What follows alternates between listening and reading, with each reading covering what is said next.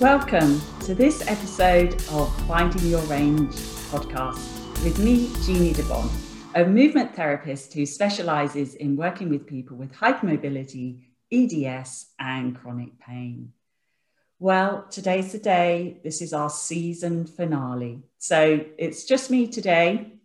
And I wanted to spend this time to kind of discuss what the past 15 episodes of Finding Your Range podcast has taught us. So it's kind of a season summary.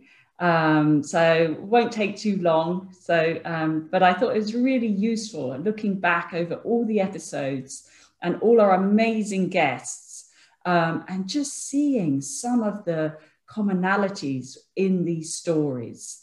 Um, when I first launched Finding Your Range, I wanted to talk about things that don't really get discussed a great deal out in the open. I wanted to hear from people living with these conditions. And that's exactly what we did. And, you know, I'm so, so grateful to everyone who took part in Finding Your Range season one.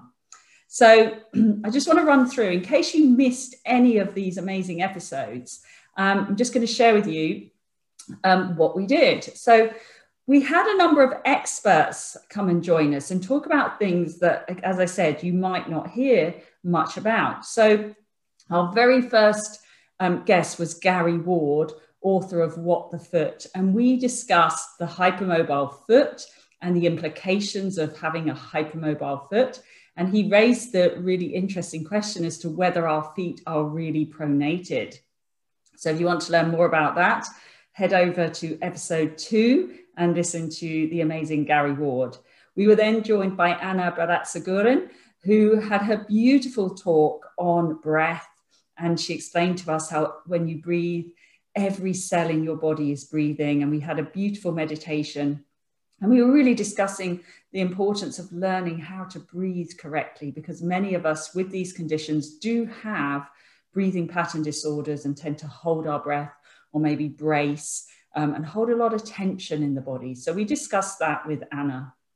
Um, we then heard from Julian Baker um, in his own unique style, discussing with us fascia and why fascia is important and its implications on hypermobility, discussing things like why we shouldn't be stretching and why there's no such thing as training your core. So a little bit of controversy um, going against the grain, but a fantastic and um, entertaining talk from Julian. And then we had the mind blowing Dr. Jessica Eccles, who spoke to us about the um, relationships um, that she's found through her research between hypermobility, anxiety, fatigue, neurodiversity. I mean, we covered so many things. Um, it was just an amazing interview.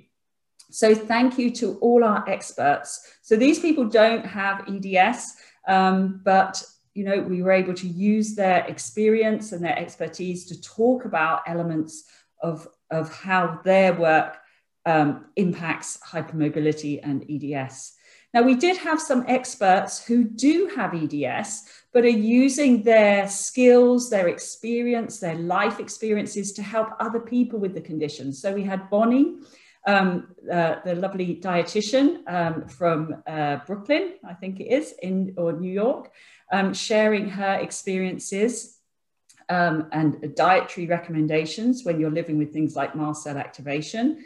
And we also heard from Natalie, who's um, a CBT therapist here in the UK, and again, how she uses CBT to help her clients with chronic illnesses. So, two fascinating interviews, people who have turned their condition into a way of helping other people. So, absolutely amazing.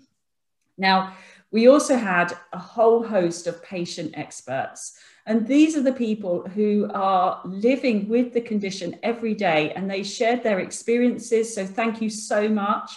So, we had um, Dana, who told us her 25 year journey to diagnosis, not uncommon, unfortunately. We heard from Simon, who gave us a unique perspective on how it is for a man living with EDS. Um, Kia talked to us about the reality of living with mast cell activation and, and how limiting her life can be with this condition. Bethany, with her amazing list of management tools. Um, it's probably the best management tools I've ever heard. So, well worth a listen. And then we heard from Rachel, who's a teenager, newly diagnosed, navigating her life with this condition. Um, Yasmin and Anushe, um, two paraclimbers who use climbing um, to help with their physical and mental health. Really amazing, inspiring ladies. And Laura, from the also from the US, who had an absolutely extraordinary journey. Um, you know, amazing and so brave and so determined to find um, solutions. And then we did have a little panel of experts talking about the truth about exercise. Um, so Robin, Rachel, and Bethany um, joined us to talk about their exercise experiences with EDS. So wow, what an amazing roundup of people who joined us. I'm honestly, I'm, it was my, my first ever podcast um, experience. I absolutely love speaking to all these people and, and hearing um, all this, you know, fascinating research um, and expertise and stories.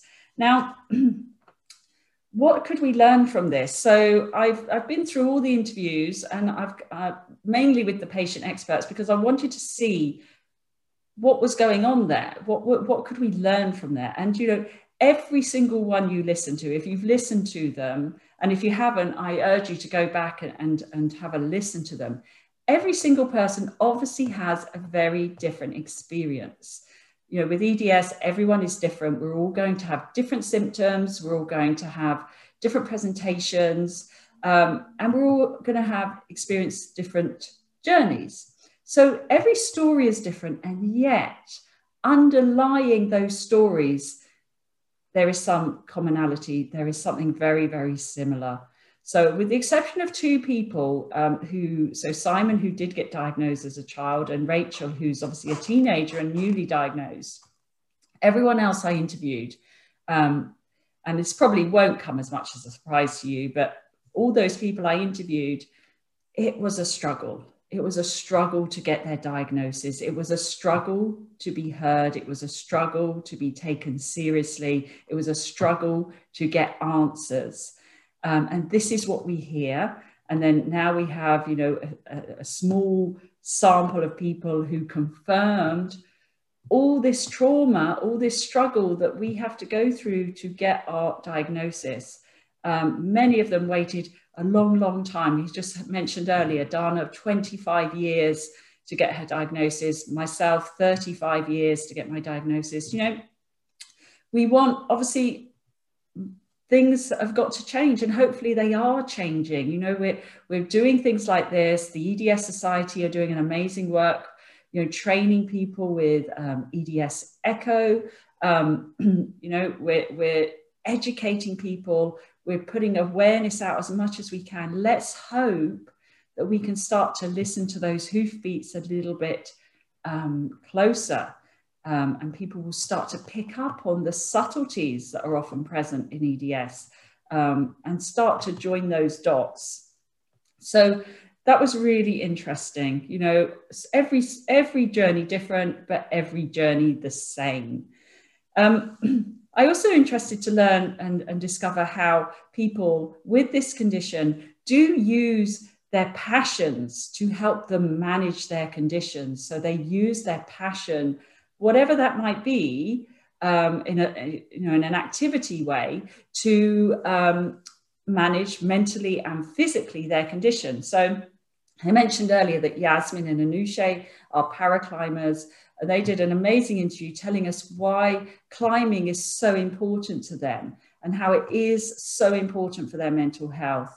We also heard from Simon, so the um, our, our, sort of male um, representative, um, how he uses bodyboarding. You know, he loves bodyboarding. He lives down on the coast and he's in the sea, I think, almost every day if he can. He absolutely loves it. It's his medicine.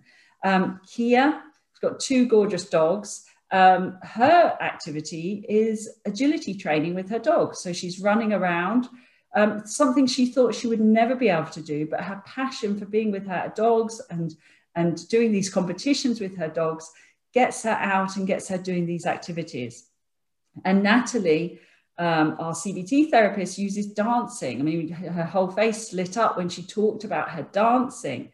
So it looks like there's, if we have something we can really hold on to and grasp, it can really, really help through those dark days.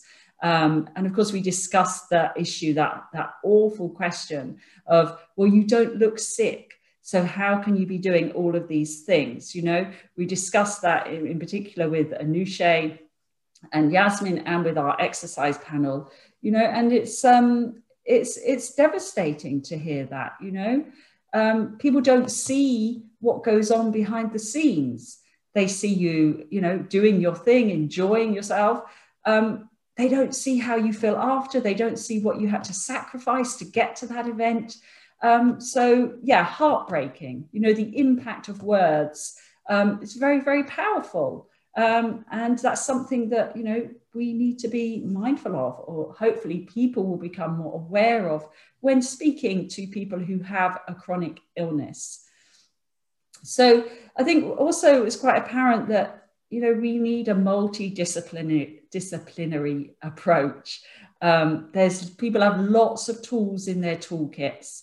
Um, there isn't a magic bullet, unfortunately, to manage this condition. I wish there was. Um, lots of things can go into the mix and help um, find, a, find a way that works for you. Um, and that's brilliant. You know, for me, it's my movement therapy, it's my meditation, it's my diet, it's my sleep, um, it's factoring, uh, factoring rest during the day when I can. Um, it's removing stresses from my life. Um, you know, people have got lots and lots of different tools and applications that they use to help them get through the day um, and manage, you know, the things that they really want to be doing. So, um, you know, find that way that works for you. As I say, if you listen to those stories, everyone has different things in their toolkit. Some things work for some people, some things don't work for somebody else.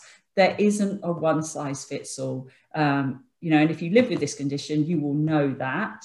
Um, but I think it's important that we say that, that, you know, there isn't um, one size that fits all. There isn't a magic formula, but there are lots of really good things out there that are going to help and are going to help you get back doing the things that you'd like to do. Um, and just finally, you know, I'd like to say that I was just blown away by the determination, the resilience, the strength of um, pe- that people we spoke to living with this condition. Um, you know, some of the bravest, um, as I say, resilient people you'll ever come across. Absolutely amazing. You know, it's not easy. It's not easy living with this condition, um, but but you know, we keep trying to find ways forward. Um, and I just think it, it's absolutely amazing. So again, I wanted to thank everyone for their time, for giving me their time, giving the audience their time, sharing their personal stories, and to our experts for sharing their skills and knowledge with us. It's, it's been absolutely amazing this first season.